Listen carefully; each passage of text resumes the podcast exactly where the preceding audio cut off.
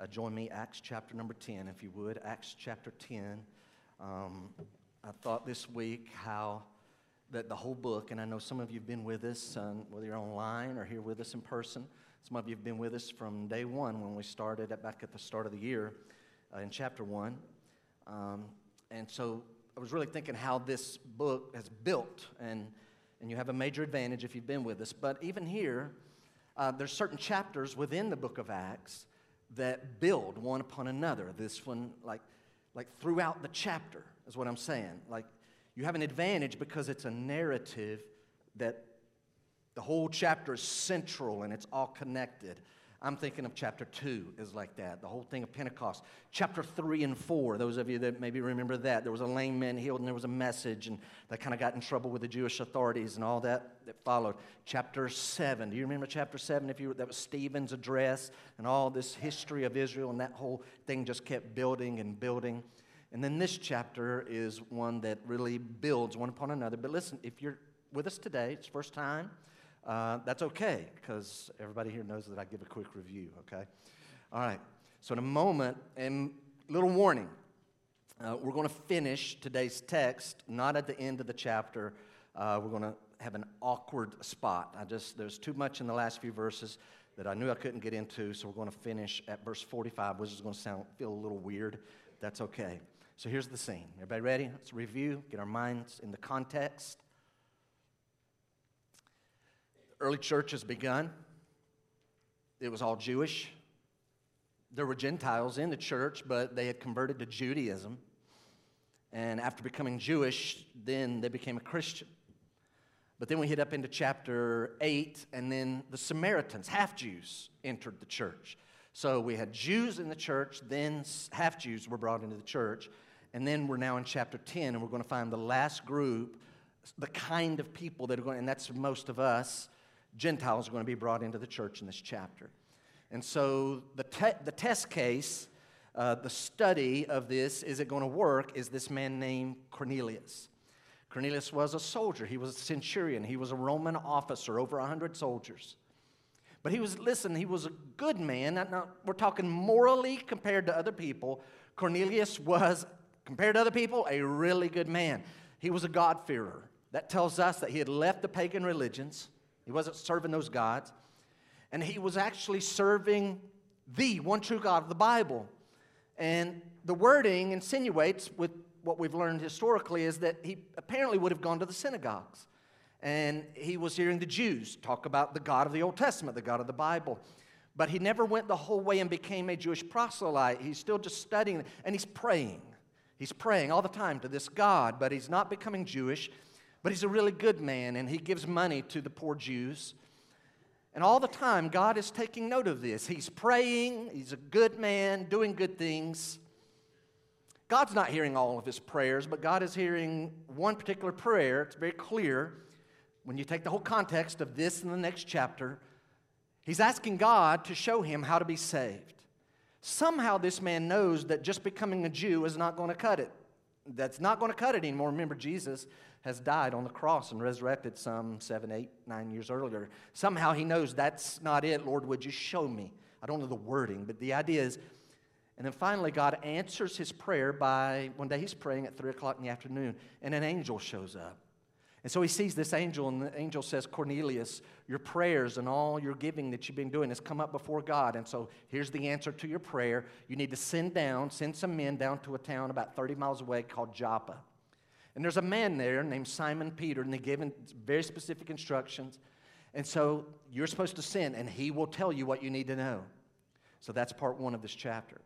The next thing is, as his three men, he sends these three men, they're drawing closer and closer to the 30 mile trip. The next day, it's about noon, 12 o'clock, and the man that he was sent for is the Apostle Peter. Peter's up on a rooftop, a flat top roof, and he's praying. And in his prayer, he gets this wild vision there's this enormous sheet, and it's bound by its four corners. It's let down to the earth, and when it falls open, there's all kind of animals. I mean, all kind of animals and reptiles and birds. And God, on this rooftop in this vision, very clearly tells Peter to get up off his knees to go kill some of those animals and start eating. But there's unclean animals. The Jews were told in Leviticus 11 what animals were clean to them and what were not. And he knows there's unclean animals in that. And so he tells God, No, I'm not going to do that. I'm not going to eat those animals. I've never done it and I'm not starting now. I'm not doing it. But then God tells him, Peter, what I have cleansed, what God has cleansed, don't you call unclean or common. In other words, we preached on this. You'd have to go back and study it again. Peter, I'm changing the dietary laws, but really he's showing him something more that it's not just about animals. These animals are symbolic of what was unclean is now being allowed to be clean in God's eyes. And so the real point was Gentiles. He doesn't realize it. And so he's on this rooftop and he's really contemplating, he's really perplexed and he's pondering, he's still praying. And then the Holy Spirit tells him very clearly Peter, there are three men downstairs. They are looking for you. I want you to go down and you will go with them. I have sent them. I am with this. And I want you to do this without any kind of bad conscience. You just go with no hesitation, making no distinction. Probably Peter's wondering, what kind of men are they? Well, sure enough, it's three Gentile men representing another Gentile man named Cornelius. So off he goes. He goes downstairs and he says, You're looking for me. And he asks, Why are you here? And they end up telling the whole story of how Cornelius had a vision himself. Peter hosts them in his house, and the next day, he, remember this, he and six other Jewish men from the local church in Joppa end up making this trek back 30 miles north to Caesarea. And they get there a couple of days later, and when they enter this man's house, he goes in and he realizes the whole house is full of this. It's not just Cornelius, it's his family and it's his, his close friends and his relatives, and the whole place is full. And he goes in and he lets them know, like, you guys know that we Jews don't do this. We don't come in a roof, under a roof, in a house that is full of Gentiles like you. Guys like me don't do what I'm about to do. We wouldn't be in here with you. But God has shown me that I'm not to call anyone unclean or common, that God has made clean. And so that's kind of our context. He's, he's now. So in that con- he, he, he then asks Cornelius, Can you tell me how this all came about? And Cornelius tells him, Four days ago, about this time of the day, three o'clock, I was praying. An angel said, God's heard my prayer and he told me to send for you. You've been kind enough to come here. Thank you for coming. We're all here because you're supposed to tell us how to be saved and how to get right with God. And so we're ready to do whatever you say. With that in mind, would you look at verse 34? And I want to invite you. There's people in different, Mike kind of touched on it, where we at individually in our walk with the Lord this morning. There's, do y'all know if we could have spiritual glasses and if we could see spirits and souls? We, we don't. Do you know that you'd see some really bright spirits this morning? And you'd see some living spirits that are kind of sickly in the group. But if we had glasses that could see spirits of people. There's dead spirits. They're not alive. They're in this room right now. And so, wherever you're at, any of those, I want to invite you and even pray, Lord, would you please show me what I need out of this particular text, out of this sermon? So, today's sermon from me is a sermon about a sermon. It's a sermon about a salvation sermon. So, verse 34. Cornelius has just shared his vision. We're all ready to listen to what you have to say. So Peter opened his mouth and said, Truly, I understand that God shows no partiality. The idea there, literally, the implication, there's an implied word, it's the word now. You know what? I now get it. What I now get has been true for a while. Really, it's been true in the Old Testament, it's especially been true recently. And I finally now get it. Verse 34. Truly understand that God shows no partiality, but in every nation, anyone who fears him and does what is right is acceptable to him. God shows no partiality, every nation, anyone. And then he starts his actual message, verse 36, talking to this room full of Gentiles. As for the word that he, God, sent to Israel, preaching good news of peace through Jesus Christ. The wording there is very odd, I, I admit it. You got to pay attention. Hey, Gentiles, as for the word that He, God, has sent to Israel, preaching the good news of peace through Jesus Christ, He's Lord of all. Like, what is that? Parenthetical statement? Some have even offered that's the title of his message. This Jesus Christ that Israel's been hearing, you want peace? Your peace from God comes through Jesus, but he's Lord of all. Verse 38, 37. Talking to this Gentile crew, Peter says, You yourselves know. This word that's been preached to Israel, you yourselves know. That I don't know how he knows this. How does Peter know that they know this? You yourselves know what happened throughout all Judea. If you don't know much about the Bible, let me just insert southern Israel. You yourselves know what happened throughout all Judea, southern Israel, beginning from Galilee, northern Israel. Beginning from Galilee after the baptism that John proclaimed. Again, a very, got to untie uh, that. There's some time words in there. What that means is here's the order, because he presents it as Judea, southern Israel, Galilee, northern, but if you unpack it, here's what he's saying. The first thing, there was this baptism of John and then there's this ministry of Jesus in northern Israel, Galilee, and then it culminates down in southern Israel, Judea. Look at it again. You yourselves know what happened throughout all Judea, beginning from Galilee after the baptism that John proclaimed. How God, this is what you know, this is what you heard. You already know this, Cornelius and family. How God anointed Jesus of Nazareth with the Holy Spirit and with power. He went about doing good and healing all who were oppressed by the devil. Not just talking about devil possession, that's in it. It's all the manner of sickness that Satan had inflicted upon people, all diseases and conditions. Who went about doing good and healing all who were oppressed by the devil. How's he able to do this? For God was with him. Notice how he's just talking about Jesus and his ministry. 39.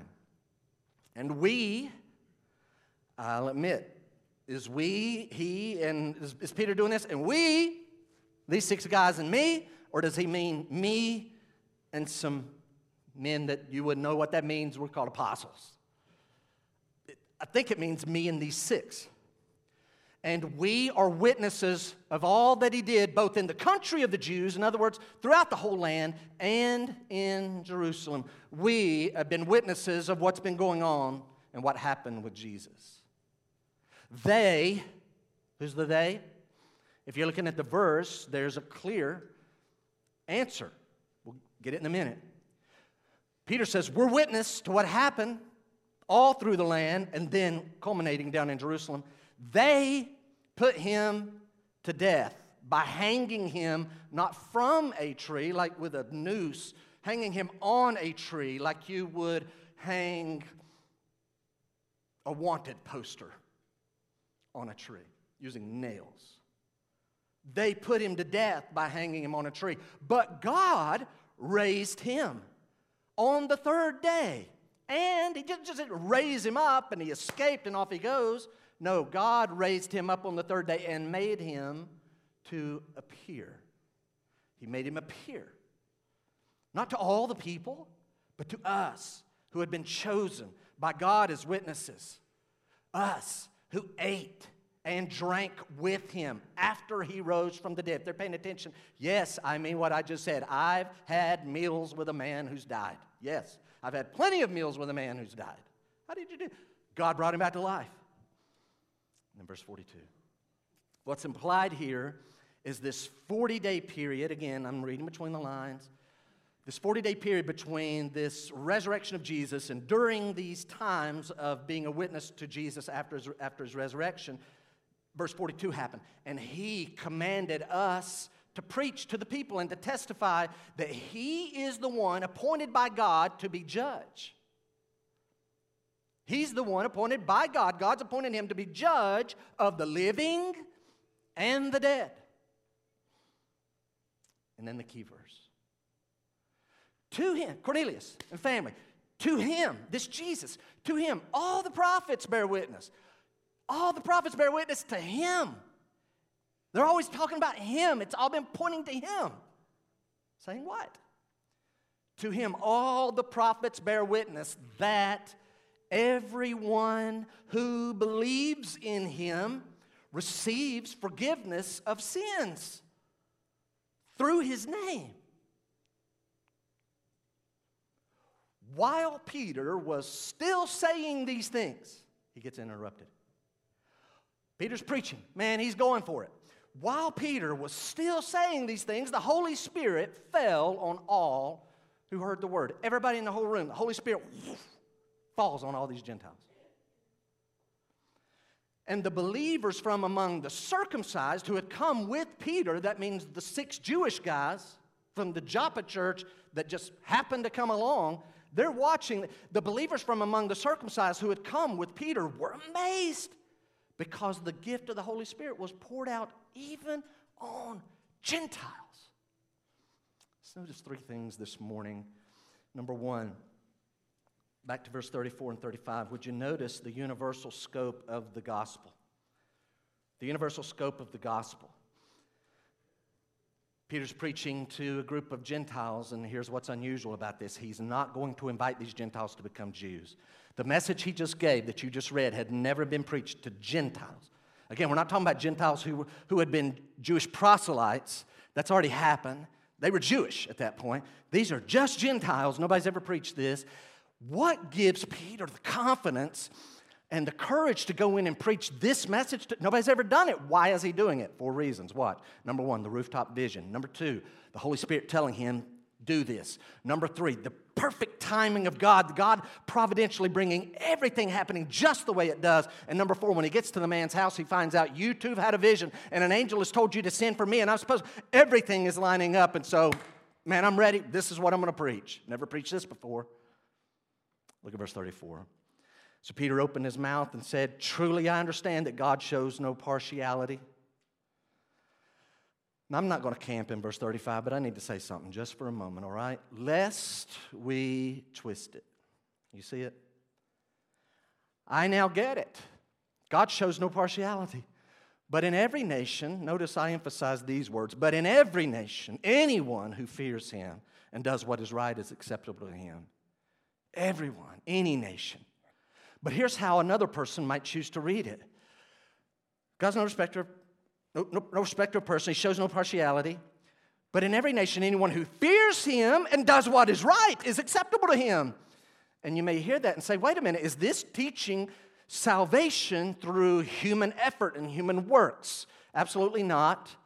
Uh, apparently, what verse 35 is talking about is when a person gets saved, they have this reverential fear and awe of God, and they live a life that is pleasing and acceptable to the Lord. But here's what we can guarantee I guarantee you this is not talking about salvation by works for three reasons. Watch. Number one, that would totally contradict verse 43, where he says, Everyone who believes on Jesus. Number two, it would contradict the whole message of the New Testament. In fact, the whole Bible, that verse, if, if it's saying we got to work our way to heaven and God accepts us based on us living a good life, that goes against the whole New Testament, the whole Bible. Number three, Cornelius would not need this message because according to verse 2, look at verse 35 again. In every nation, anyone who fears him does what is right Look over to verse, verse 2. You got your Bible open. You have an advantage if you have a Bible. You're not seeing this on the screen. He was a devout man who feared God with all his household, gave alms generously to the people, and he prayed continually to God. This guy is way better than 99.9% of the people you've met. So if anybody was ever going to work and earn their way to heaven, if we were to twist verse 35, then this is the guy. He doesn't need to hear about how to get saved, and yet God has sent Peter to tell him how to get saved. So it doesn't mean that. You say, what's verse 35? It's connected back and it's pointing back to verse 34. God has shown me he shows no, pers- no, no partiality. So, what's partiality? Let me give you two examples. If I was the doorkeeper of something great and you wanted to get in, and I get to decide who gets in, and I were to charge some of you $100 to get in, but others of you I charge $20. And somebody else, I'm like, eh, five bucks. And somebody else, hey, I like you. You, you go right on in. What do I to? No, you're free. I'm showing partiality. Here's another one. Three guys do the exact same crime, the exact same crime. And there are no other extenuating circumstances. I'm not talking about one of them's turning state's evidence and witness and all that. I'm not talking about that. I mean, they do the exact same thing. One of them gets 10 years in prison, one of them gets put to death for the crime, and one gets to go free. That's partiality. So, what does the Bible mean? I truly understand now that God shows no partiality. This is talking about God as the judge. Let me differentiate. This is not talking about God as a benefactor. Can we admit that God, as a benefactor, bestows blessings proportionately, sovereignly, as He chooses? All of us do not have the exact same blessings. Some of us have more things. Some of us have more ability. Some of us have less. Some of us look a certain way and others look a different way. Some inherited stuff. Some you'll never have an inheritance in this life. You'll not get one. You'll not leave. God is sovereign over all that and He bestows different blessings as He desires. What this is talking about is that God, as judge, on judgment day, no one is going to be excused based on their nationality. That's what this is talking about. In other words, no one's going to come before God and say, hey, hey, hey, I'm Hispanic. Oh, you get to come on in. Or I'm Asian, I'm of Asian descent. Oh, you get to come in. Or I'm from, I have an African descent. Or, you or I'm white European. You come on in. Not even, what Peter's point here is, not even a single Jew is going to stand before God. and even with the great promises in Genesis 12, not one Jew is going to stand before God and, like, why should I let you in? I'm a descendant of Abraham. That ought to do it. Oh, well, you get, no. Peter's point there is not one way to go to heaven for Jews and a different way to go to heaven for everybody. It's, it's all one. And it's time for this message to be preached. And then we're going to get to the heart of the message, and that's the second point this morning. Would you notice number two, verses 36 to 43? Did y'all pay attention how that was written and on? Just kind of get the feel of that? He's preaching a gospel message and let me just give you the pieces. Watch. John's baptism. He mentions John, John's baptism was a baptism where he dared to go out and tell Jews you need to stop relying on being Abraham's descendants and you need to repent of your sins and you need to put faith in, in the promises of God. And you ought to, instead of expecting Gentiles to get baptized as they become proselytes, you ought to get in the baptismal waters as a way of confessing your sins. And all of a sudden, here goes all these people in the net. So he's going to mention the baptism of John. He's going to mention Jesus' baptism, getting, he gets anointed with the Holy Spirit. All of a sudden, he has this ministry that he goes around, he starts doing. And then they put him to death, and then God raises him, and then he appears to people. And then He's, they're told to preach about Jesus being the judge and then the culmination of all the prophets. What does that sound like? That, this sounds like Matthew, Mark, Luke, and John. Sounds like he's doing, his message is a compact version of the gospel, specifically, if you want to be detailed, Mark. Mark's gospel is what Peter is preaching in a very short version. Number two, would you notice the salvation message always, always centers on Jesus. The salvation message always centers on Jesus.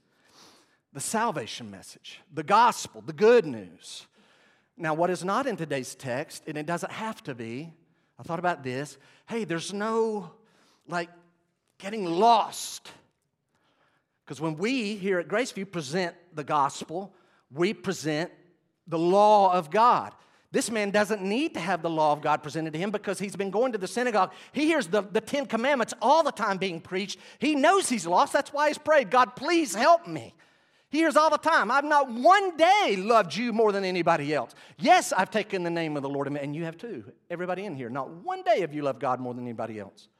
Every, most every person in here has taken the name of the Lord in vain at some point in your life. And you're like, not me. You probably have, and you didn't even know you were doing it. You didn't even mean it. Every person in here has dishonored your father and your mother. Every person in here has lied. You've no doubt stolen something. You've coveted and lusted. You've had wrong, anger, and hatred toward everybody in here. We've just shattered the Ten Commandments. That's not in today's text because these people already know they're in a mess. But the gospel the message of salvation, make no mistake, it focuses specifically on Jesus. Would you look at verse 36? Peter says, Now that I know the message for everyone, As for the word that he sent to Israel, preaching good news of peace through Jesus Christ, he's Lord of all, you yourselves know. Watch. There's been this message that's being preached to the nation of Israel, and y'all live in Israel. You're in Caesarea. You're Gentiles. You're a Roman soldier. This message has been being preached. First, it was really started by John the Baptist, and then Jesus picked it up, and John the Baptist died, and Jesus picked it up, and then he ascended back to heaven, and his apostles have now picked that message. Here's the good thing most of the people in the land of Israel have heard this message, and all of the leaders have heard it. Unfortunately, most all of the leaders have rejected it, but many of the people in the land have accepted this message of how to have peace with God, how to have all good and peace, eternal peace in your life. It will come through Jesus, but unfortunately, most of the people in the land have rejected it. Many have, have received it, most have rejected it, but you know what? He's Lord of all. It's time for this message to go out to everyone. And then verse 37, I alluded to it a while ago. What is this? He says, Gentiles, you yourselves know. I've tried to think about this. How does Peter know that they know? Does the Holy Spirit just tell him? Maybe. I'm, I'm, granting that. Maybe the Holy Spirit just lets them know hey, y'all know, you guys already know the nuts and the bolts of the gospel. You already know the nuts and the bolts. I'm going to go over them, but you already know them. Or, practically speaking, I'm wondering if during the time riding up to, to Caesarea or, or, that night that he had these men in his, in, in his house, does he just talk to them and say, Hey, tell me about this Cornelius fella? Oh, well, he is this and that and the other. other's a really good man. How long has he been here? Well, he's here been this long. I'm saying this because the things that Peter is referring to actually go back to 10 or 12 years previous.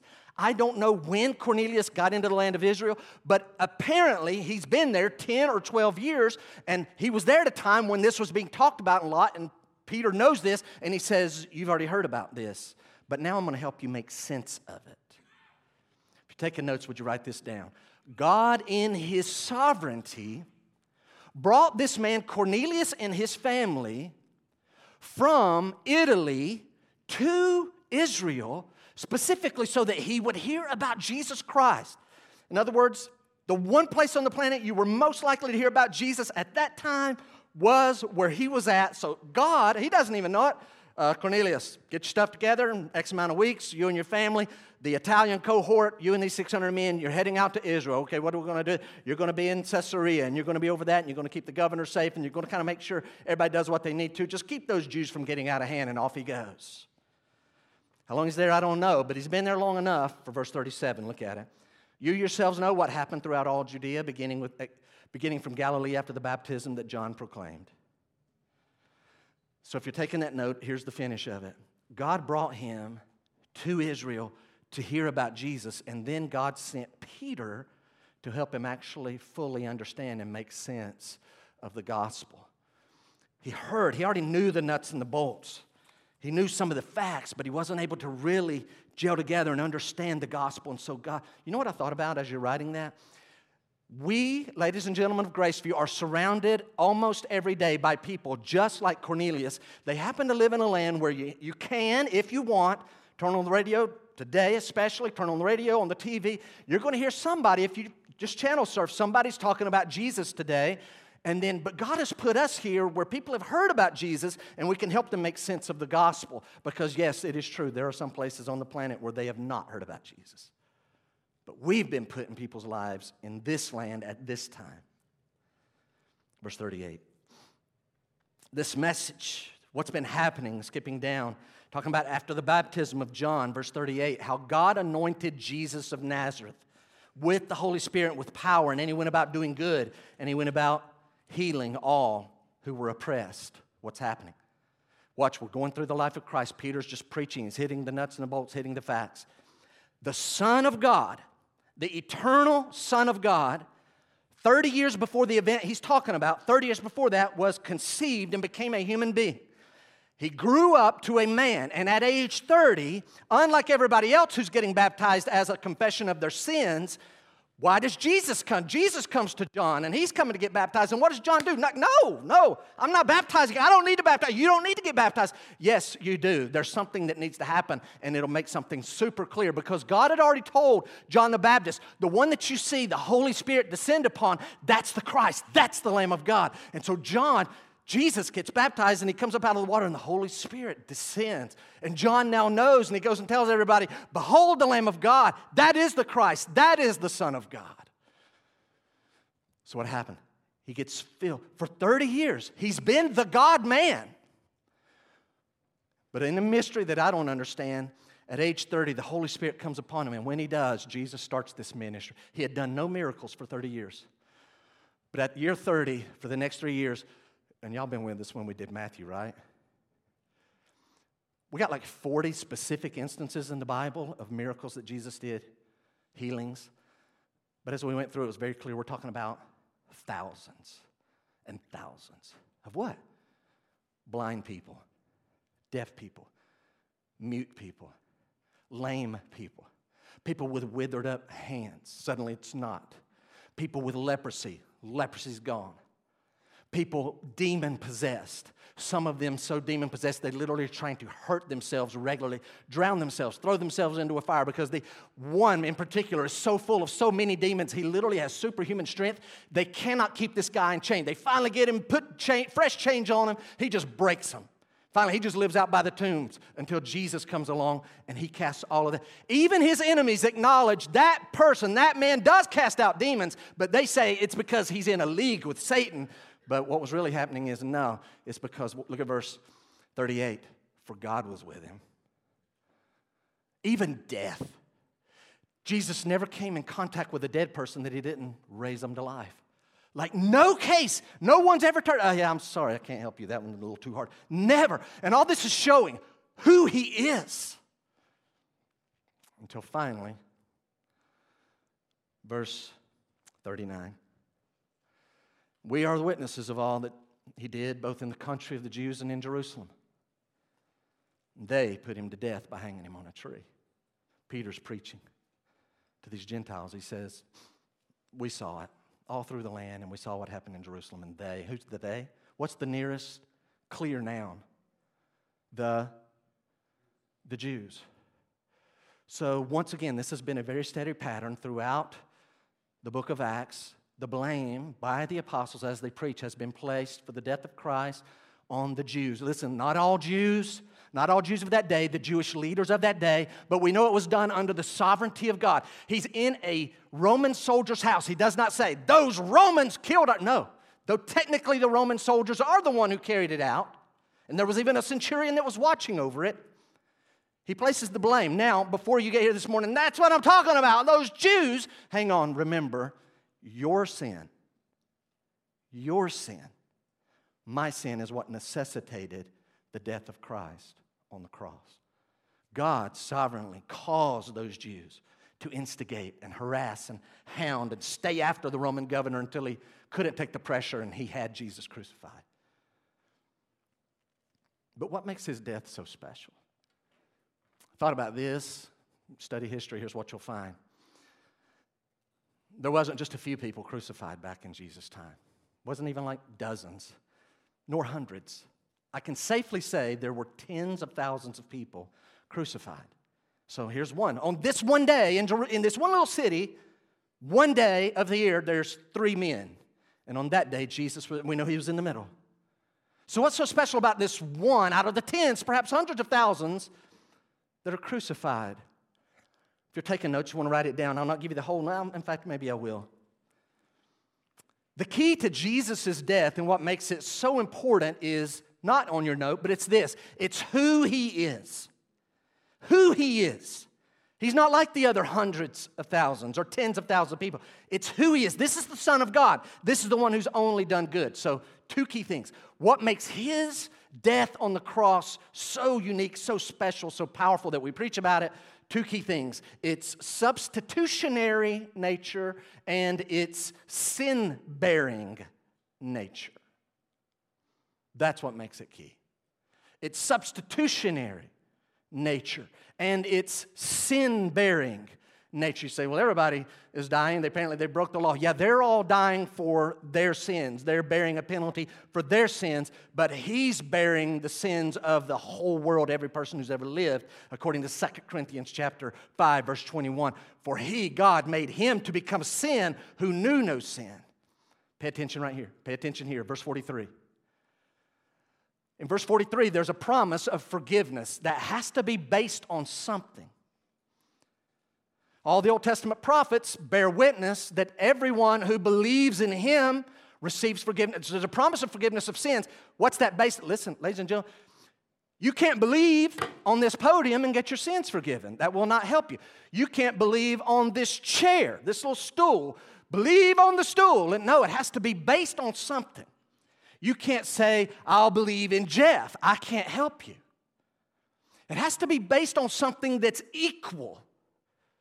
For God to forgive anyone's sins or everyone's sins, then something has to have been done. And here's what it is the forgiveness in verse 30, 43 is based on God punishing Jesus for the sins of the entire world and everyone who would ultimately put their faith and trust in Christ. That's what the promise it has to be based on something. So as you're turning there and writing that out, I referred to 2 Corinthians a while ago, verse chapter 5, verse 21. Let me read 1 Peter. You see that in your note. Once you've written that, would you look at the screen? 1 Peter chapter 3, verse 18. Watch. Take it in small bites. Quickly, just look at the screen. Watch this. For Christ also suffered once for sins. Taste that. Don't, don't, don't move forward. For Christ also suffered once. Christ suffered one time. Christ suffered. He's in agony. He's in anguish. We know about the crucifixion. We make much of the nails and the spear and the beatings and the blood and the crown of thorns and all the, and the shame and the nakedness. But really, it's that sin bearing aspect and it's that substitutionary aspect. That's the key to the whole thing. For Christ also, wait, wait, wait, why is he suffering? I thought he was perfect. He went about doing good and doing all these things. Why is he being killed? Because in God's foreordained plan, he had to die for us to have a chance to be saved. And so he is suffering one time for sins. Why? The second part of the verse. The righteous for the unrighteous. Watch. The righteous Christ, here's the unrighteous. Judgment is coming upon us. Christ comes and protects us, moves us, lets all the judgment, let me have all of your sin put upon me, and all the wrath and the judgment of God is brought in upon him. Why? That he might bring us to God, being put to death in the flesh, but made alive in the spirit. Back to Acts, Acts 10. So they put him to death. But God raised him on the third day. Now we're jumping to Easter. You see how we're just moving through the Gospels? This is Peter's message. Jesus' resurrection on the third day, I thought about this and I just kind of went with what came in my mind. I could have given you a list. I didn't go back and look at old notes. Can I share four reasons why the resurrection of Christ on the third day is so crucial? Why is that so? In fact, it's important that it was the third day. Hear them first and then write them second, okay? Would you hear them first? I hope your mind's already going, well, I kind of know. I can tell you why it's crucial. In your mind, start forming lists. Why is it that Jesus' resurrection, that God raised him on the third day, why is that so important? That, like, I think every sermon in the book of Acts always includes the resurrection. It's always in there, it's always a key focal point. Why is it so important? Number one, remember, Jesus staked his whole identity on being resurrected the third day. They were getting tired of him. There's a group throughout multiple places, specifically in John. Hey, I'm paraphrasing. When are you going to stop playing games? You keep using this strange language. You're using veiled references and, and speech that we, that's just not clear. You're keeping everything kind of cloudy. When are you just going to make it clear and plain? Are you the Christ? Are you the Son of God? Are you or are you not? And Jesus says, Obviously, he is. Well, you keep referring to God as your father as if he's uniquely your father, different than he's the father of the nation of Israel. Are you the Christ, the Son of God? If so, give us a sign. Here's your sign, he says. This will be your sign. As Jonah was three days and three nights in the heart of the earth or in the, in the belly of the whale, so will the Son of Man be three days and three nights in the heart of the earth, and then I will rise again. In other words, if when I die, I'm going to die, I will come back to life on the third day. If it's not the third day, then you scrap everything I've ever said and you'll know I'm not the Christ. If it's the second day, you'll know I'm not the Christ. If it's the fourth day, I'm adding, but here's the point third day, be ready. Why is it so crucial? Number one, because Jesus attached his entire identity to his crucifixion on the third day. Number two, it fulfilled Old Testament prophecies, had to be done. Number three, get this. If you're going to promise people eternal life, then you better have eternal life. Does that make sense? If I would go here to Scott and say, hey, Scott, I promise you eternal life, that's not worth the breath I used to give it. Because I of myself don't have eternal life. If you're going to promise eternal life, you better be able to show by your resurrection wait, you're Lord over death. And then the big one that I always preach about the resurrection. Y'all, y'all remember this one? Why is it so important? Because it proved that God the Father accepted his death on the cross as a sufficient payment for sin. God raised him, showing, I approve, I accept his death as the payment for sin. So he's crucified and he's resurrected. Verse 40 But God raised him on the third day and made him to appear. Hit this quickly. God made him to appear. But he follows that, and Peter's honest. I tried to read that, how some would read it, with a little skepticism, right? But God raised him on the third day and made him to appear, not to all the people, but to us who had been chosen by God as witnesses. Isn't that convenient? So let me get this straight. He died, he came back to life, but he doesn't appear to everybody, he just appears to some of you. Some of you. So, what would we say to that? Well, number one, I would say, yep, God chose these people. Well, why not to everybody? What, did you think another miracle is going to convince people?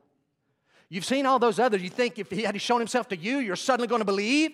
You're, in fact, if you doubt that, just go study John chapter 11 and find how they tried to kill. They want to kill Lazarus Poor old Lazarus. They're trying to kill him. You know why? Because he dared to be resurrected. Poor guy died. He was dead for four days. Jesus comes along, resurrects him, and just his life gives proof that Jesus is the Christ, the Son of God, this powerful Messiah, anointed one. And they're like, kill him. Why? Because he makes him look like he is what he is. And so, what we need, they're not going to believe. So, it's not everybody, it's just some, right? quickly. Yeah, but here's the thing everybody can go by and look at his tomb and they all have to acknowledge it's empty. Maybe you didn't all see him, but everybody knows his tomb's empty, and that's him having said, I will rise again on the third day.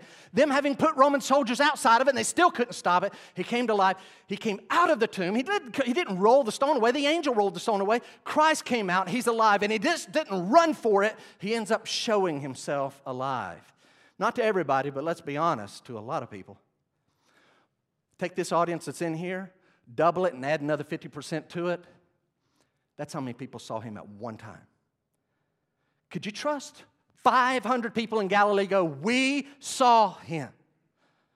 If you're taking notes, write that down. Over 500 people saw Jesus after his resurrection. And what Peter is talking about, he's not talking about a fuzzy, distant, like, yeah, we saw a mirage. I think, I, I, think it was Jesus. Somebody from a long way away was yelling, saying, I'm Jesus. Saw him one time. That's not what happened.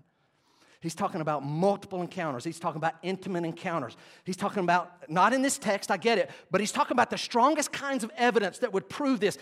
We know that he shows his disciples his hands and his feet. Like, look, it's the exact same body. Me, this is me that was put to death.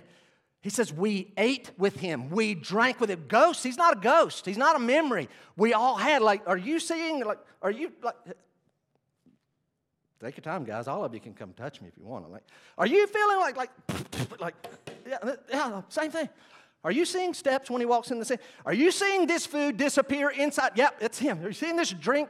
Wow, this is under scale of zero to a hundred. What percent of, com- of convincing were the disciples that Jesus was alive? Scale of zero to 100%.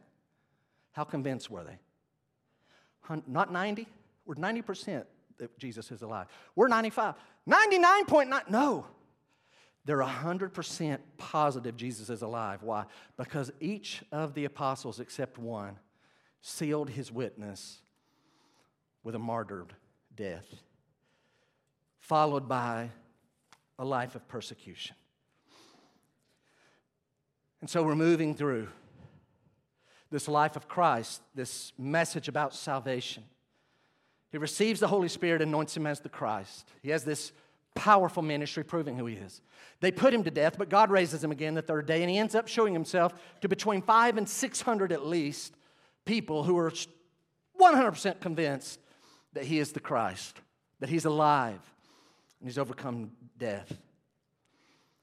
And in verse 42, Peter's preaching, and he says, And after when we saw him, he commanded us to preach to the people and to testify that he is the one appointed by God to be judge of the living and the dead. Now, here's what I realized. I started by saying, you may be here this morning. If we had glasses, we could see some are brightly, a man, your spirit's just on fire for the Lord today. You're close to God, and others, maybe you just not had any relationship with the Lord this week. You've not been praying, not been in the Word. You're, you're spiritually alive, but you're kind of sickly, and some are dead.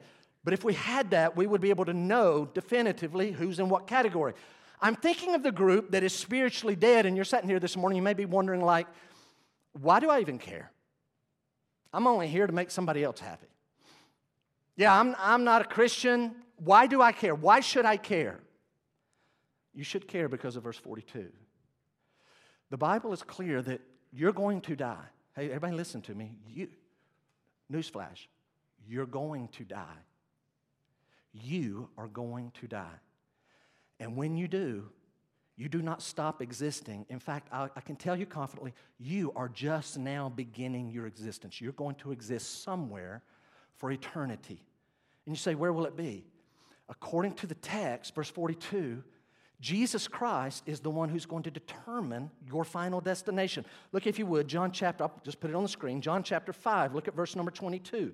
Jesus, look at John 5 22. The Father judges no one, but has given all judgment to the Son.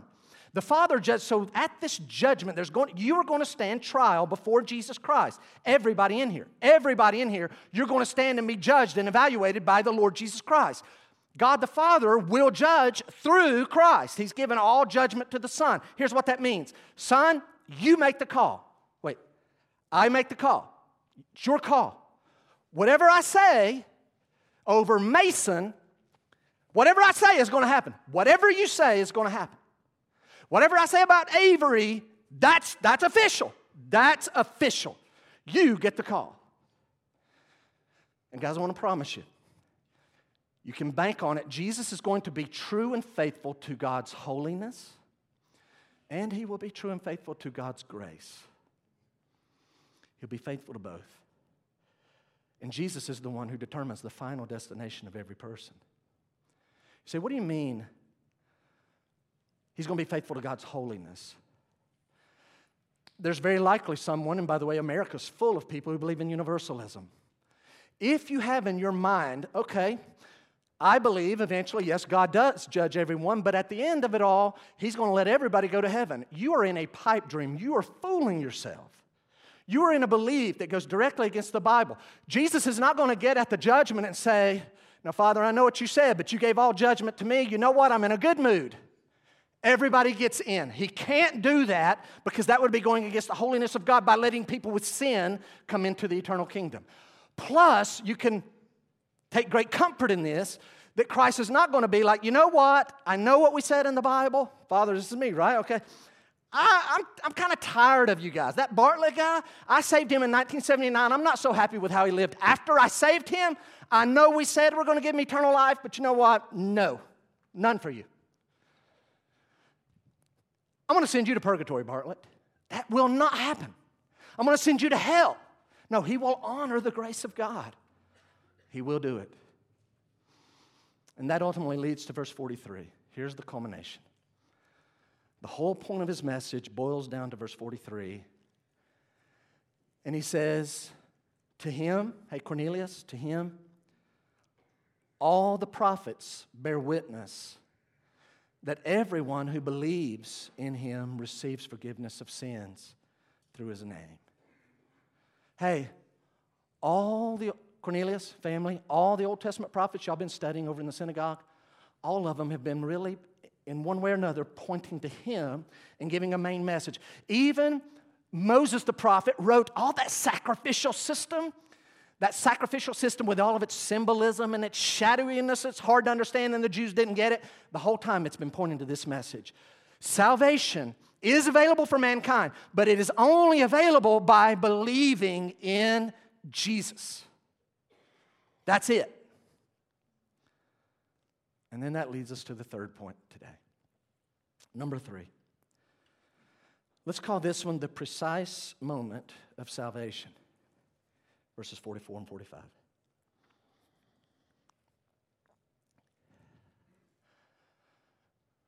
One of my favorite chapters in the New Testament is Acts chapter 10. It has greatly influenced my belief system and how I minister. Acts chapter 10, I believe, is the classic salvation of Gentiles. This is the blueprint. Would you look back at verse 43? You need your eyes open, like I'm going to ask you. Like if, if you've not caught anything that's been said, you ought to pray. Everybody, everybody ought to be like, all right, Lord, help me to get what's going on here. Look at verse 43 again.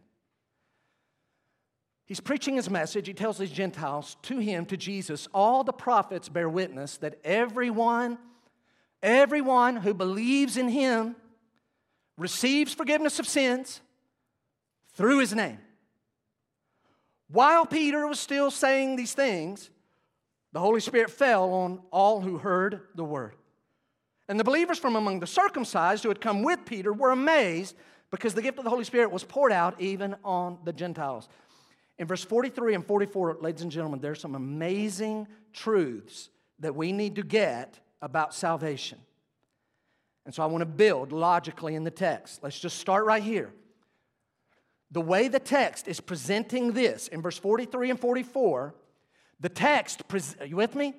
The text presents the falling of the Holy Spirit on these people as their moment of salvation. Does it say it in the text? Doesn't say they got saved, but it presents the Holy Spirit falling on them. This is their moment of salvation. You say, Jeff, how do you know that? Multiple reasons. Here's one Peter stops preaching. Does that make sense? He's going through, you've heard about Jesus. He got baptized, Holy Spirit came on him. He does all these miraculous things. They still put him to death. God raised him up. He shows himself alive. In that time, he tells us we're to preach about him being the judge. And oh, by the way, all the Old Testament's been pointing to him, and all the prophets are bearing witness that everyone who believes in him receives forgiveness of their sins. The Holy Spirit falls. And Peter stops preaching a salvation message. He pivots. He doesn't do this. He doesn't do all that point, and then all of a sudden, Holy Spirit falls. He doesn't turn to the other six guys and goes, Whoa! That's something. Never seen that one. I didn't expect that. That's impressive. That's unusual. Well, that's a surprise. But as I was saying, you guys need to believe in Jesus. He doesn't do that. You Gentiles need to get saved. He doesn't do that. He pivots and he starts talking. Next week's passage, how now that you're saved, you need to get baptized. This is their moment of salvation. Would you write this down? You're going to want to write it just in case you're keeping notes. Go back and look at it later. I want to make an admission. The text does not say that these Gentiles believed. The text does not say the Gentiles believed, but it is implied in verse 44. It's implied that they believe. Look again, verse 43.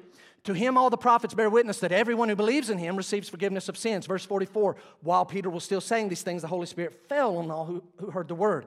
The implication is that they believed, and then that's why the Holy Spirit fell. It's implied by what happens in verse 44. You say, on what grounds? Hold on, on what grounds, Jeff? Here's the grounds. Unsaved people can't have the Holy Spirit come in them and on them like this. You say, what are you basing that on? Glad you asked. Look at the screen if you would. John chapter 14. Would you look at John 14? Take me a second to get there. I like to look at it because I know where it is on my page. I know it's right there. But anyway, this is my little technique. John 14. I'm looking at verse 16 in advance. Everybody with me? Disciples, John 14. I'm leaving. Where are you going? I'm going somewhere you can't come right now. Oh, we'll come right now. No, no, you can't come right now. You'll come later. Where are you going? I'm the way and the truth and the life. No one comes to the Father but by me. There's your hint. I'm going to the Father, and you'll come to the Father by me. But in the meantime, I'm now reading verse 16. I will ask the Father, and he will give you another helper to be with you forever. I'm gonna have to leave, but I'm gonna pray, and the Father's gonna give you another helper forever to be with you. Who's this helper? Look at verse 17. Even the Spirit of truth, whom the world cannot receive, because it neither sees him nor knows him. You, my disciples, know him, for he dwells with you and will be in you. This is pre Pentecost. Right now, the Holy Spirit dwells with you guys. He's going to dwell in you, but I'm going to pray that the Father send him in a special way. He'll be with you forever, the Holy Spirit. But the world can't have him, they can't receive him. These people in Acts chapter number 10, they receive the Holy Spirit. Tells me they believed, they became a Christian, they got saved. That is their moment of salvation. You're in Acts. I do want you to turn here. Flip over to chapter 15. Flip to chapter 15 quickly. You say, I don't know that I'm buying the implication that they believe. Well, it's crystal clear in Acts 15, verse 7. So there's a church conference. It's called the Jerusalem Council. And there's this big, big question Do Gentiles have to get circumcised and start following the law to really be saved? We'll get there. It's another great chapter. Plays off of the chapter we're in now. Look at chapter uh, 15, look at verse 7. So there's this conference, and the elders and the apostles, and everybody's swirling. There's all this discussion. And after there had been much debate, Peter stood up and said, Brothers, you know that, this tells us it's been years. You know that in the early days, God made a choice among you that by my mouth, the Gentiles, he's talking about Cornelius, should hear the word of the gospel and believe. And God, who knows the heart, bore witness to them by giving them the Holy Spirit, just as He did to us. I'm going one verse further. And He made no distinction between us and them, having cleansed their hearts by faith. So, God, who knows the heart, recognized what they had. He had me preach it, speak it, they heard it, and they believed. He makes it very clear. They believed. That's why the Holy Spirit, because God was seeing belief in their heart. If you're taking notes, I want to write this, and I want to write it, write it quickly because I want to draw a very important point. In Acts chapter 10, verses 43 and 44, there are three things that are so tightly connected that they happen, in essence, at the same time. There are three things in verse 43 and 44 that are so tightly connected that in essence they happen at the same time. I'm going to break it down into three, and I think I'm, I'm giving you the order, but I mean it's faster than that. Do y'all know the three things? What are these three things? Number one, there is belief in Jesus. Number two, there is forgiveness of sins. Number three, there is the receiving of the Holy Spirit. That happens so fast, so connected, it's pow. Yes, the text does not say that they believe. Verse 44 strongly implies it. Acts 15 makes it very clear that they believed. This is their moment of salvation. Three things happen in essence. At one time, they believe in Christ, they receive forgiveness of sins, then they receive the gift of the Holy Ghost. In essence, at the same time.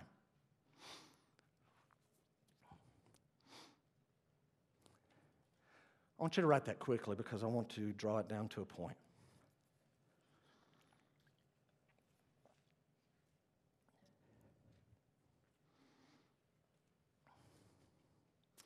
Whether you're a Christian or not, if you're a Christian, I want you to get this. You need to get what verse 43 and 44 is teaching us. If you're not yet a Christian, you need to understand how this happens. Cornelius and his family were so in tune. Y'all, watch. They are so in tune with everything Peter's saying. They are locked in, they're tracking every word.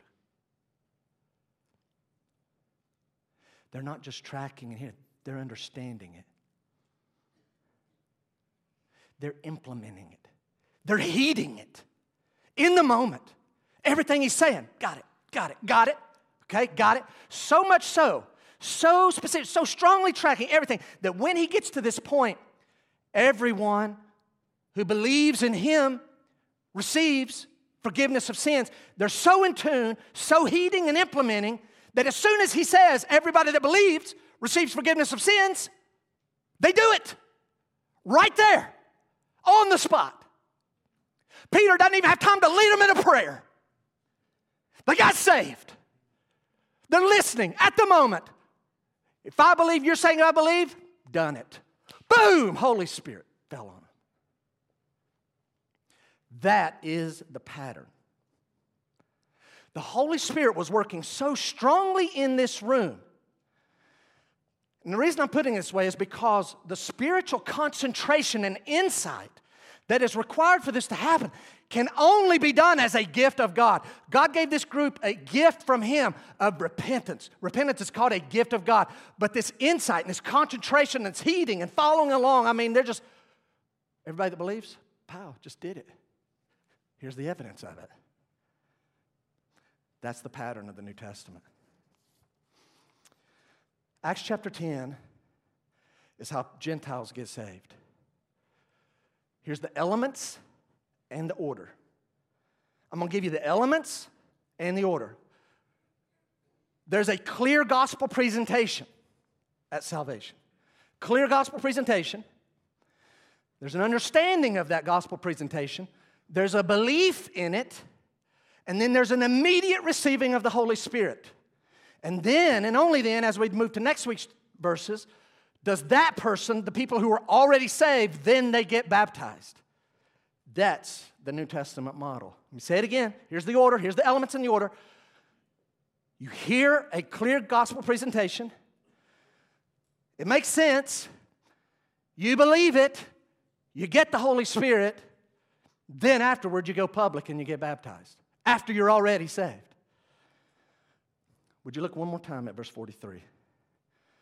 because it is so in keeping perfectly with everything that the New Testament teaches. To him all the prophets give bear witness that everyone everyone who believes in him receives forgiveness of sins. Everyone who believes in, in him. I know you know these verses. I, I want you to see them on the screen. Do you know that, that that verse 43 aligns perfectly? Can we have John 3:16? Would you just look at it? Look at, look at it fresh. You say, I already know it. Don't need to. No, look at it. Look, don't look at me. Look at it. For God so loved the world that he gave his only son. The idea he gave him to die. He's, he was our substitute, our sin bearer. That whoever, whoever believes in him should not perish but have eternal life. Acts chapter 16, let's have that verse I quoted often. There's a jailer, he's scared to death. He's about, he's about to commit suicide. Before he does, he asks two apostles, Paul and Barnabas, Sirs, what do I have to do to be saved? Watch, watch their answer. And they said, Believe in the Lord Jesus, and you will be saved. John 3:16, he gave his son so that whosoever believes in him will not perish but have eternal life. What do we have to do to be saved? What do I have to do to be saved? Believe in the Lord Jesus, and you will be saved. Ephesians chapter 2, you won't see the word believe here, but you see the word faith. Look at the first line. For by grace, that's God gives it away, for by grace you have been saved through faith. This is not your doing, it's the gift of God, not a result of works. You don't work for it so that no one could boast. Remember how I opened this morning by saying verse 35 in Acts 10 cannot be talking about working your way to heaven. That would go against what this says. For by grace are you saved through faith. Let's put those four verses together. Verse 43 John 3 16, Acts 16 31, Ephesians 2 8 9. If a person, here's what the Bible says if a person believes on Jesus, they get forgiveness of sins. That's what you want. They do not perish, they get eternal life, and they will be saved. Four ways of saying the exact same thing. You say, so, so what is the message? Here it is Jesus has done everything needed for us to be saved, so much so that God just gives it away for free to anybody that'll believe it. That's it. Acts 10 30, 34, 43. Everyone who believes. John 3 16. Whoever believes. Acts 16 31. If you'll believe. It sounds like this believe is the key. I, I'm not the fastest person. Sounds like this believe is the key. What does that mean? Now, dial in. Dial in so you can explain it. If you're unsaved, dial in so you can do it. If everything's hinging on believe, how do we do it? Believe means when you hear a gospel presentation, it makes sense. I'm not saying you become a theologian. I'm not saying you can repeat it perfectly. What I'm saying is, Jesus, Son of God, anointed Holy Spirit, miracles, died on a cross, resurrected, like he said, showed himself and proved it. He's the judge. Everybody believes. I understand that. Well, that's part of believing. Secondly, it means I agree with that. It means this. And it happens in a moment. These people, you say they didn't stop and confess their sins. They're here because they know they need to get saved. That's why they've sent for the man of God. Show me how to be saved. My sins are going to damn me to hell. And I know that by becoming a Jew is not going to cover it for me. Would you please? They're ready. Tell us what to do. And they did it. You get saved by believing in Jesus, and part of that means I agree. I need it. I need it. And I agree. He can. He can save. He will save me if I were to believe in him. That's what believe means. You're getting real close. It makes sense. I agree with that. I am a sinner. And I do believe what? I do believe this about Jesus. I do believe he can. I do believe he would. Oh, you're real close. You're not there. Because believe simply means you ultimately respond like God is telling the truth. Because you trust him. You don't just go, I believe he would. I believe he would save me. If I were to believe, I think he would save. No, you're like, he will save me if I believe in him. Hello? I believe in you. Would you write this down? Believe in him in verse 43 means to choose to receive the free gift of God's salvation in a moment of time. Hear me, believing is in a moment of time. I'm not just saying how fast it happens, I'm saying that it happens at a specific time. These people were not saved before this. There was a moment of time as Peter's preaching, they put their faith in, in, the gospel that was being preached and in the Jesus that was being preached. They put their faith, and immediately their sins are forgiven. They received the Holy Spirit. They did it on the spot. It is believing. It's acting as though, you know what? God's telling the truth. Here's faith. Hear me, everybody. Hear me. It's when you, in your heart, your soul, and your spirit, with everything in you that says, I can't see God. And I can't see the salvation. But I know it's true and I receive it right now. I'll not see it even after I've taken it but I know it is real. I now have eternal life. My sins are forgiven. I will not perish. I have been saved because I am putting my faith and trust in Christ when you can't see it. You see, you can. I normally don't have a dollar in my pocket. Billfold. I did today. It's just a one. So here's Avery. I can say, Avery, I'm going to give you this. Sounds great. What has to happen for you to have it? Got to have it. Got to take it. Now, you can see a dollar bill. You can see that and touch it. God, for you to get saved, says, Hey, I'm going to save you. Just as He, with physical hand, reached out, your soul and spirit has to tell God, I'm going to take it right now. Thank you. And that's how you get saved. There are lessons to be learned. Let's finish with these four timeless lessons. I'm going to fly through the first two because they're really next week. Number one, the proof of salvation is having God's Spirit. The proof of salvation is having God's Spirit. That's number one. And we'll see that next week. Salvation isn't just saying, hey, I'm a Christian. You should see, they had in their time, and we're going to talk about it. There's a reason I, I knew I wouldn't have time to hit it this morning. We'll, we'll, we'll hit quickly. We're not going to dive into it deeply. We're going to touch on how they knew they had the Holy Spirit, but that's the proof. Do you have the evidence of the Holy Spirit? When you really get saved, Holy Spirit comes in your life. Number two, second, timeless principle number two. Private faith should quickly be made public. This is also next week's passage, but here's what that means. Someone sitting here this morning, minding their own business, believes what I've been preaching, and they literally believe it. They trust it. What's going to be made clear in next week's text is if that's ever you, or if it has been you, you just don't keep that as a little secret. Yeah, I did that one time. I put my faith and trust in Jesus one time. No, you go let everybody know. Hey, y'all help me out. How do you let people know you became a Christian? You get baptized. And will say, he'll ask you about three questions about Jesus, and you'll say, What's your confession? And you'll say, Jesus is Lord. Have you accepted Jesus as your Lord? Say, yes, I have. You go public. Now, these last two, I want you to write them down. Lessons from Acts chapter 10.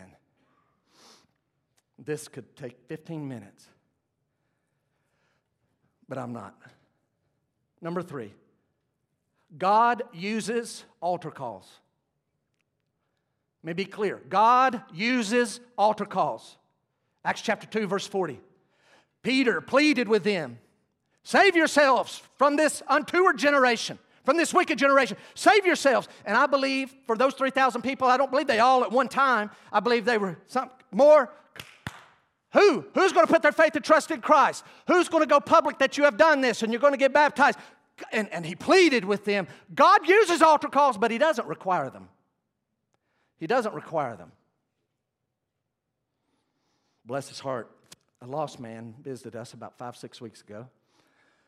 He did two sessions of the four lesson Bible study with two of our other elders, and then he quit. So I called to find out why he quit. And he ended up informing me I and you are not saved for multiple reasons. One of them is that to get saved, you got to be in an altar and you have to be on your knees, according to him. You have to be in an altar. I don't know what's magical about down here, but you got to be on your knees I guess you can't get saved out there or at your house like some of you did or at a camp. I said, Sir, nothing of what you're saying is in the Bible. And he gave me a 803 number of some preacher in Columbia. I'm like, Sir, I don't have time. I'll never convince that guy. You're afraid to call him. I'm like, I'm not afraid to call your guy. I'm just telling, pleading with you. He thought you, we're all going to hell because we're not using the King James too. I'm like, Sir, that is not. Anyway, I'm, I do not want to get sidetracked on that guy. In 1979, I know I got saved on a Wednesday night in June. And when the call was made, my granddad actually preaching that night, a call was made to come forward. And there was only two sections, and I was somewhere back in just like barely on the back row or the next to the back row. I got up and I went forward to this side. And I met a fellow named Doug Wright, and I prayed the sinner's prayer. God uses altar calls. Billy Graham, you've heard of him. I will not be shocked if when I get to heaven I find out I was actually saved back there. And I got up and came forward and I did that because, or maybe I got saved there. I don't know. I know I got saved that night. God could save me there. He could save me there. He could save me at home. He could save me riding down the road. He could save you on the side of the road of the Augusta Road experience, as Brother Gary has shared. Coming back from the Masters, I think, is, is, is where you were. And then lastly, this is important. God hears our every word. Listen, listen, listen, listen. God hears your every word. God sees everything you've ever done. Hear me? God knows your every thought. You don't know your every thought. You don't know all your words. You forgot them. You forgot what you said this morning. God knows every word, every thought. He knows every feeling you have, He knows every desire. Write it down. God knows the exact moment that a person has unadulterated trust in Jesus. He, that's what he's looking for. The moment, as a nine year old boy, I had unadulterated trust in Jesus. I was not a theologian, still not. I knew enough, though. You said, Jeff, what does that unadul- unadulterated? What, what does that mean? Is that about sexual? No, no, no. It means unmixed, undiluted. It means there is nowhere in your mind, not even that little hint in the back of your mind when you get saved. You're just putting your trust in Jesus only. You're not thinking like they would be tempted, and I got to get circumcised. My baptism's going to finish it. No. Nothing else is in there. I'm just trusting Jesus.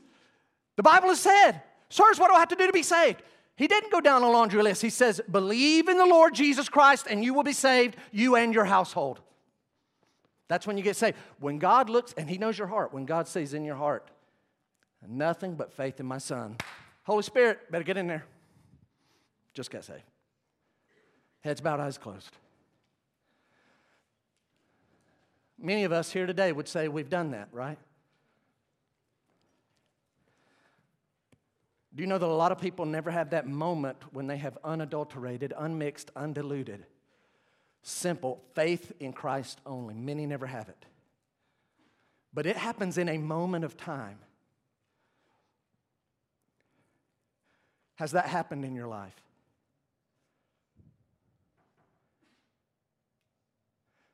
Please don't lie. Nobody looking around, just me. I'm just I'm the only one looking. And there's no way I can tell everyone. I'm asking this question Has there been a time in your life where you know 100% there was a moment when you had unadulterated, unmixed, unmixed faith in Jesus only to save you? For me, that was age nine. If you know that has happened in your life, would you just raise your hand? Just give a testimony by a raised hand. Raise it up high and hold it up if you would. Raise your hand. If you could hold it up high, you're like, I have done that. I've put my faith and trust in Christ. Thank you. If you're here this morning and there's some hands that either didn't understand my question or you couldn't raise your hand, could I plead with you? Heads bowed, eyes closed. I'm going to open my Bible one more time and I'm going to ask you this. Hear what the Bible says. To him, all the prophets bear witness. Everyone who believes in him receives forgiveness of sins. Everyone who believes in Jesus, I'm going to ask you this morning if you really, really believed that, what would you do? If you really believed, I'm going to be judged by God one day, I'm going to be judged by Jesus. He's not going to let my sin into heaven. I need to get saved. If I really in my heart believe that everybody, well, what if I've done with everyone who believes in Jesus receives forgiveness of their sins? If you really believe that, what would you do?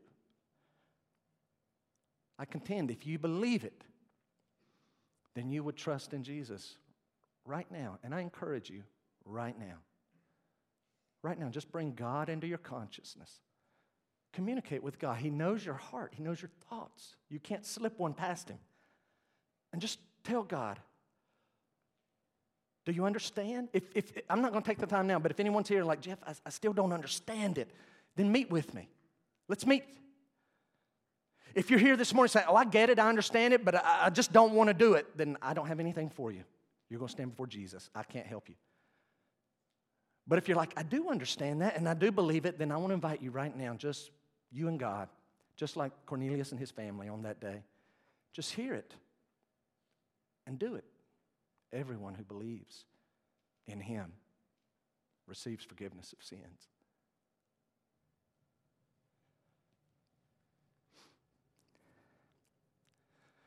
Father, I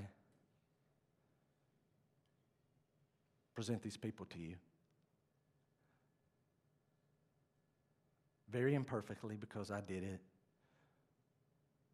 But Lord, I believe accurately because it's your word and you've showed me what to say.